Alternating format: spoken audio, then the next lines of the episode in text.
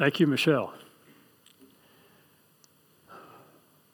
We often come into a church service with a lot on our minds kids, COVID, cares, you name it. Stop. Take a breath. Just breathe. And consider if this is worth considering. What I'm about to ask you to do will only take a moment, but it will also take the rest of your lives. You don't have to sign up for a Bible study. You don't have to commit a block of time to do anything. You don't have to buy anything. And you don't have to arrange for babysitting. It will be easy. But at first, it may take a lot of discipline. Then it will become natural, say, as natural as breathing. And in many ways, it will be effortless. And yet, it will be the most important thing you do. The most fruitful thing, the most enjoyable thing. What I'm asking you to do this morning, and what I'm talking about, is learning to live in the presence of God. This is something that I have longed for. And so, in many ways, this message is for me as well as for you. Author Ken Boa writes My goal is simple to learn with you how to practice the presence of God better in every facet of our lives. By practice, I mean discerning and developing habits of awareness of God's presence. If not all day, every day, at least much more often than we do now. The Bible calls this abiding or remaining in Christ, walking with God, or sometimes keeping in step with the Spirit. Whatever we call it, it is important. Jesus said we can accomplish nothing apart from Him. I believe that. I mean, He holds the whole universe together, so if He had a confused thought, boom, this would all go up in smoke, right? So, not only that, but even given the fact that we live in this world and we have a body that He provides and He holds everything together, still, we could not accomplish anything of importance, anything of value apart from Him. He needs to be involved in our life daily, moment by moment, so that we can accomplish His will and experience the joy in life that He wants us to have. Well, outside is a great big world all around you. It clamors for every bit of your attention. And because it's loud and nonstop, it often wins. Christians are often taught that our main line of defense is a daily quiet time. I'm in favor of that. I think that's a great way to start the day or end the day. But is that enough? We tend to divide life into the spiritual, you know, things like coming to church, and the non spiritual, the physical, like work, duties at home, and the rest. But I don't see that division anywhere in Scripture, do you? I can't think of a place. So we, we need a moment by moment communion with God. Ken Boa says for many people, one writer comes to mind when they hear the phrase practicing the presence of God Brother Lawrence. Maybe you've heard of this well known Frenchman from the 17th century, poor dishwasher and cook in a monastery there. Brother Lawrence experienced so much peace and joy in God's presence that people were drawn to him. He mentored many during his lifetime. And after he passed away, his, his words, as well as the reflections of others, were gathered into a book called The Practice of the Presence of God. This humble man came to the point where he, keep, he wanted to keep his mind in his holy presence and recalling it as often as he found himself drifting away from God. He developed a habitual, silent, secret conversation with the soul of God as he went through his business. His time wasn't only sacred when he was in the cathedral, since his area of service was in the kitchen, that became his place of communion with his Lord and Savior. Since he worked in the monastery kitchen, the prayer that he is best known for is this Lord of all pots and pans and things. Make me a saint by getting meals and washing up the plates. Brother Lawrence's honest advice and his obvious passion were for spiritual matters. He rejoiced in everyday tasks, prayed constantly, and was known for his kind hearted spirit towards others. Brother Lawrence experienced so much peace and joy in God's presence that people were drawn to him. He mentored many in his lifetime. We might call him the minister of pots and pans and things. James Hughes, one of the best ministers I have ever known. Though he never took a paycheck, never got recognition, but he ministered. He took interest in others. Some of you have seen people who took interest, but in the end, it was really about them, you know, how they could leverage the relationship for their own ends.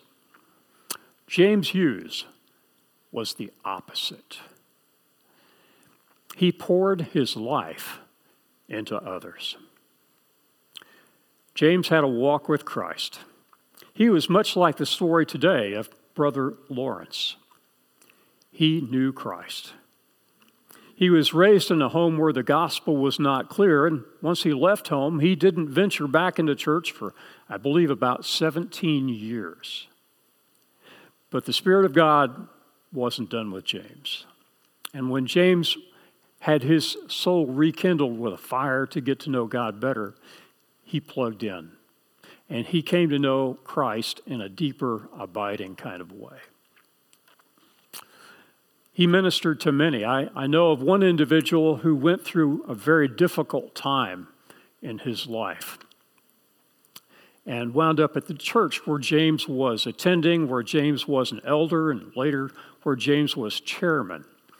And James poured his life into this particular individual. That person is Thomas Lane, here with us today, and our current church chairman. Thomas, you have helped us navigate through several challenges, some major ones, and I've seen you handled some things that would have shook most people, and you were unflappable. You stood the, the, the, uh, the test there. And you've helped us navigate through the change in buildings, often being here to make sure things were handled correctly. Also, you are my valued friend, and the good qualities which I saw in James, I see in you. You know, there's a scripture that says every disciple fully trained will be like his teacher. James Hughes was like Christ, and you are like James. And I'm thankful for the privilege of seeing that, of seeing disciples who make disciples, who make disciples. Well, many of us, like Brother Lawrence, feel that we have wandered from his presence from God's presence. And when this happened for Brother Lawrence, he developed a prayer life, not just a quiet time, but a pattern of life in which he drew close to God. The idea was to work while praying and pray while working. In other words, all things matter to God our work, our home life, everything. And this communion affects all of our life. When we are thanking God and praising Him for His goodness and how that has overflowed into our lives, we are blessed. The routine becomes not just routine, it becomes spiritual. And if we're, if we're enjoying fellowship with God and something, say, drops at work, don't we handle it better if we're walking with the Lord? And instead of seeing work as just being, you know, in the doldrums, you know, boring, can it become a joy? Even something to look forward to and love? A man was sent to interview people on the street about this new grand cathedral being built. And he decided to interview workers. The first worker was working on a wall, and they said, What are you doing? And he said, Well, I'm building a wall. The second worker they interviewed said, I'm building a large building. But the third one had great joy. And when they interviewed him and asked what he was doing, he said, I'm building a grand cathedral to the glory of God. Which of them do you think enjoyed work? Take the same principle and apply it to our home lives. If you're blessed by having a spouse, how might your marriage improve if you're constantly communing with the Lord God and the impact that He's making in our lives is input for our marriage. Wives, if you begin to have this kind of communion or have this kind of communion and you let it spill out into your home life, how might it impact your spouse? You might be able to write the book, How to Have a New Husband by Friday. because as you are filled with the Spirit of God and He sees that, He's so moved, it transforms Him. Or husbands, you work a long day, you come home, you may need some time off. That's understandable. But make a plan to do something for your wife that she will appreciate. Perhaps without being asked, go into the kitchen and do the dishes. Do things for her that will please her. Tell her something about her that you really love and appreciate and watch her blossom. Allow the communion with God spill out into everyday lives, including our children, our friends, co workers, people at school and college. Imagine drawing close to God for long periods of time throughout your day, being at peace, experiencing joy, finding yourself unflappable you know, able to handle setbacks. If I'm not close to God, maybe not thinking about Him that much, and something happens that's unexpected, unexpected, it can, it can throw ripples into my life. Maybe you've been there. Um, like the time this year when a brand new kid in the nest, a really young kid, wondered what it would be like to pull the handle on that red box back on the wall. Yep. We got a visit from the TOAFD, the Town of Argyle Fire Department. I'm glad Suzanne dealt with that kid.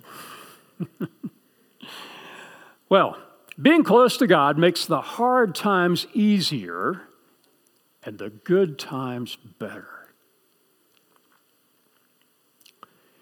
So here are some verses to help you draw close to God's presence. The first one, one of you sent me this week Psalm 16, verse 11. You will make known to me the path of life. In your presence is fullness of joy. In your right hand are pleasures forever. Know, people are looking for the meaning of life. They don't know. And some people find it or try to find it in romance, some in material things, some in a bottle, but each one will let you down. It won't last.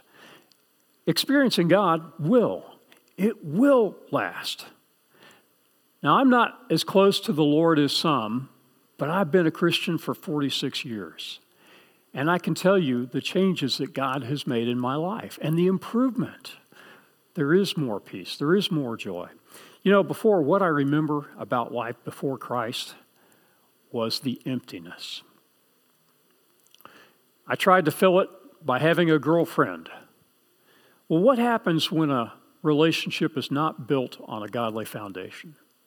It crumbles. I tried to fill it by being in a rock and roll band and with fellow friends.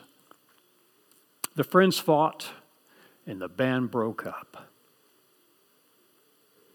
Sometimes people think, well, fame, if I could just get fame, then I'd be happy. I don't think so. All those things may satisfy for a while, but like a drug habit, it takes more and more just to get to that point. And it will not last, certainly not forever. The thing that they do is they fill up the space that was meant for God. The one person who can provide meaning for the life, the one person who does love us unconditionally, can meet our needs. Next verse, Jeremiah 33 3. Call to me, and I will answer you, and show you great and mighty things which you do not know. God's people are highly esteemed and invited into the presence of the King. Just wrap your minds around that. God invites us into his presence. Hebrews tells us we have access to God in his throne room. This verse, verse talks about calling upon God. I get up in the morning, and uh, the first thing I do usually is to put coffee on. And I get my coffee and I go into the computer room. and I sit down. And some days I open with a memorized prayer Heavenly Father, King of the universe, who brings forth fruit. And sometimes I'll think about the coffee that He's allowed me to have and thankful for that, and I will thank Him. But the thing that really grabs me about that is He is king of the universe. In fact, the theme of God, from some people perceiving it, is the kingdom of God. His kingdom is an eternal kingdom, Psalm 145 says. And we can go into the presence of the king. He welcomes us. I got to tell you, when I start thinking of it that way, I begin to wake up and enjoy prayer. God invites us to call on Him. And I suspect if we keep on asking, keep on seeking Him with a good heart, and keep on persevering in prayer, He will show us things. Perhaps we're looking for Him to lead us. Sometimes He may just bring a Bible verse to mind at those times. I know a fellow believer and uh, he was in a particular business. And he had an opportunity. Somebody was bringing cash to the table, and he had the experience and the knowledge. And so they were going to form a business together. It could be very lucrative. But he prayed about it first. And God brought to his mind a Bible verse Do not be unequally yoked. The address is 2 Corinthians 6 14. The full verse says, Do not be unequally yoked with unbelievers. In other words, don't tie yourself up with an unbeliever. Don't throw your lot in with someone who does not share your values and your belief in God. You may be praying for an open door right now. I can remember when one job ended and I began to pray for God's leading in that area. Two positions seemed to be opening up at the same time. So I prayed again Lord, please shut one door and open the other. And that's what he did. I'd been interviewing for a Christian university and it had gone very well, and so I'd made it to the next level. But the next interviewer decided to go with a different candidate. And God opened another door, and I have thanked Him for that. Well, are we calling on God? Maybe once? How about if we do it daily? Psalm 46, verse 10, has been a comfort for many. Be still and know that I am God. I will be exalted among the nations, I will be exalted in the earth. We get caught up with so many things in life and when life is busiest, accomplishing tasks seems like batting down flies. Years ago, in the old building where we had a gymnasium, and that's where we did our, our meals and things and our coffee, um, on Saturday we'd had a, a burger fest. It had been a long day, and so we just stuffed all the trash in the garbage cans and left. Well, I come in the next morning, I'm the first person there, and I go into the gymnasium, which is where we go for coffee. That gym was filled with flies. And I'm thinking, this is the first place people go. And I've invited visitors. I don't want them to see this. So I head for the kitchen and I grab a fly swatter. And I go to work. Pop, pop, pop, pop, pop, pop, pop, pop. Pop. And I'm counting as I'm doing this over a hundred flies. and I'm just busy swinging right and left. And sometimes life is like that. Have you been there? I bet you have. And sometimes when that's true, I'm not really connected with the Lord. I'm just busy doing things, thinking I'm really accomplishing something. Sort of like when I'm a pastor and I feel something has to be done. We need a youth pastor. Uh, I'll put in an ad. Uh, people respond. I talk to them. I do the interviews. I call the references. I hire. Deed done. Accomplished. But did I really accomplish God's will? Or was I moving so fast that I didn't take time to let Him work? That's what I'm saying. I think sometimes we're so busy, maybe even don't have to be. Maybe we're filling up our time with things, and we just don't take time to hear from God, to experience communion with Him. You know, I think we have such a large view of events and life. Sometimes it results in a small view of God. Let's change our minds Let's have a large view of God and a smaller view of everything else. Our God is great. One day he will look at the world, which is at war with itself and with him, and he will blow. And those nations will disappear. That's the God we have. That's the God we serve. Can we slow down enough to reflect on our great God? Psalm 42, verses 1 to 2. Another familiar one.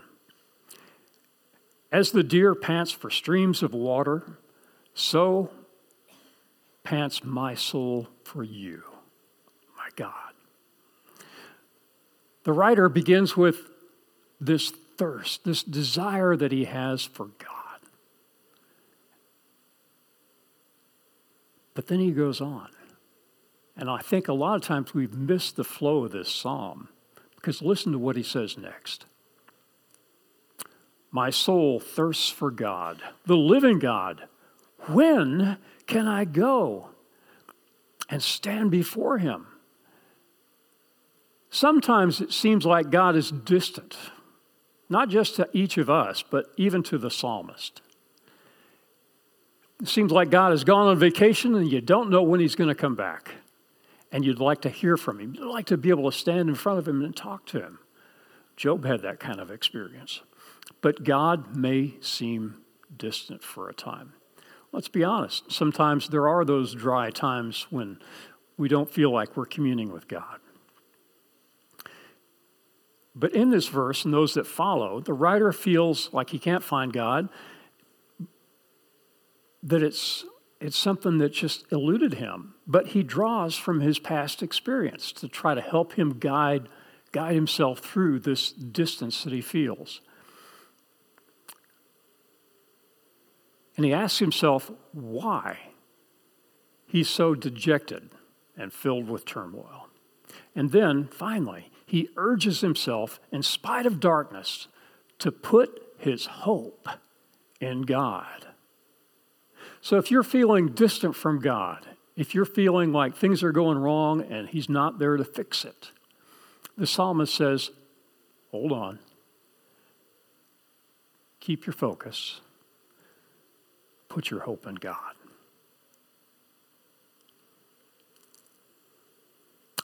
Well, perhaps you're in a dark time.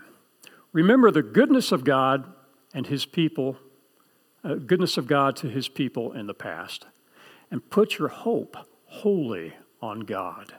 Allow Him time to work. He just may make things beautiful in its own time. Psalm 9 says this The Lord is a refuge for the oppressed, a stronghold in times of trouble. God is the true eternal King who rules. As a result, he executes judgment on the nations, acting with fairness on behalf of the oppressed and the afflicted. He is a champion of those who are persecuted, providing a secure refuge for those who seek him. And then we read, and those who know your name will put their trust in you. For you, Lord, have not forsaken those who seek you. I reflect on some individuals I've known in the past. One was the president of a Bible college, and he had a need, a staffing position, and he had a son that he felt like would do well in that. But the son was a police officer, and he was making a regular salary and uh, he had a wife and several children to provide for. But he was doing okay financially. So he did accept this job, felt he was called to serve the Lord. But he did worry about providing for his family. How's he going to be able to do this? I used to make here, and now I'm making here. And his father simply said to him, Lee, you've trusted God for your salvation. You can trust him for a hamburger still rings true. James 4:10 Humble yourselves before the Lord and he will exalt you. What's promised here? If we what? Humble ourselves. God will exalt us. If we humble ourselves, God will exalt us. One thing that's death to walking with the Lord is pride. Pride will sever our relationship in a heartbeat. God is a humble God. Jesus Christ, his son, was also humble. We saw that when he walked on the earth. He left the grandeur of heaven, being the Son of God, worshiped by the angels, came down to earth. Was he born in a high palace? No, where? Yeah, yeah. Perhaps in a stable. He didn't seek for himself, he didn't seek glory. Uh, he endured hardship. He didn't have a home. He traveled without much means of support. And then came time for him to accomplish what his father sent him to do. And he died. Death on a cross, no less. The ultimate in humiliation. And he is our model. Why? Because he willingly obeyed God by humbling himself. And then God does what this verse talks about God exalted him. And God wants to do similar things with us. He wants us to be willing to be humble, to not always take the best seat, to not always seek attention for ourselves, not always promote ourselves, but to simply be humble. And in due time, God will do what? Exalt us.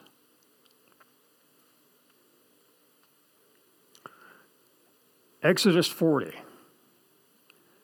Then the cloud covered the tent of meeting, and the glory of the Lord filled the tabernacle. That must have been glorious. Can you imagine the glory of God coming down from on high and filling the tent of meeting in the Old Testament where Moses stood? Being able to watch that must have been glorious. To see God's glory nearby. But what does God do today? Does He fill a, an old building in Jerusalem today? No. What does He choose to fill today with His glory? You. You are indwelt with God. 1 Corinthians 3:16 Do you not know that you are a temple of God and that the Spirit of God dwells in you. The Holy Spirit indwells every believer from the moment he or she trusts Christ as their Savior. It's been that way since the day of Pentecost. In fact, Romans 8 says if you don't have the Spirit of God, you're not a Christian. All Christians have the indwelling presence of God and He wants to guide us and to lead us. He wants to commune with us. So, how do we apply this to our lives? What difference does it make for us? Well, let's respond to God, especially when conviction is based on the Word of God. If God brings some verse we've memorized or some verse we've heard to mind, maybe He's guiding us with that. Go to the scriptures for guidance. And if anything is leading us away from the Lord, let's not let those things crowd out God's leading. Not business, not materialism, not even other people if they would lead you in a different direction than the Lord wants. My mother was a great person. She was a fabulous mom. We never missed a meal. If we had any medical needs, she was always there. And it's more than just meeting our needs. She was there as a companion, as a friend, taught us how to do things, play chess, play checkers, um, many things that she was a blessing. When I uh, grew up in a home, um, I didn't trust Christ until I was 19. I was at a, at a college in the Dallas area. And after college, I worked for a couple of years. And so I'm about three years old in the Lord. And I just had this hunger at this time. I wanted to serve God. I was involved in ministry, but I didn't know the Word of God. I didn't know cheese from chalk when it came to the Word of God. And so in my heart, I wanted to go and learn more about the Bible. And so I did what Alice is getting ready to do. I decided I'm going to take a year and I'm going to go study the Bible. And the place that I knew, the place where people had, who had impacted my life, they'd come from Florida Bible College. So I uh, finish out my lease on my apartment. I move my things back home, store them up, stay with my parents a week. And I'm getting ready to go to Florida Bible College. And really, for the first time, my relationship with my mother was pretty frosty. She had desires for my brother and me. For my older brother, she wanted him to, who had worked with my dad in his business, she wanted him to take over the business. Now, for me, she wanted me to become a CPA. Now, she had been a bookkeeper, had gone and done some college, but had not been able to finish. Her dream job would have been to become a CPA. And I think she wanted to live that dream through me. But I'd finished two years of college. I'd taken bookkeeping, and I got to be honest with you, I didn't do very well. I once asked a bookkeeper who knew me well, had watched me for years, Do you think I would have been a good CPA? That's not where my heart was. My heart was learning the Word of God, studying it, living it out. And so, even though my mother's intentions were good, I had to follow what the Lord wanted me to do. So let's not, let other people or things or job or material, materialism or anything else take God's place. Let's keep that communion with Him fresh. Let's try to live out and practice the presence of God. Father God, we thank you that you do indwell us. Father, you're everywhere present, and now you are present in us you indwell us. And Father, we have this deep, abiding relationship with you. We thank you for that. We pray, Father, that we won't take that for granted. I, I confess too often I turn to the TV or to other things when I could spend that time with you. I pray, Father, that you help all of us draw close to you in the coming days and experience that one wonderful, loving relationship from a Father who loves us more than we love ourselves. Father, we'll give you the praise if you make this happen. In Jesus' name, amen.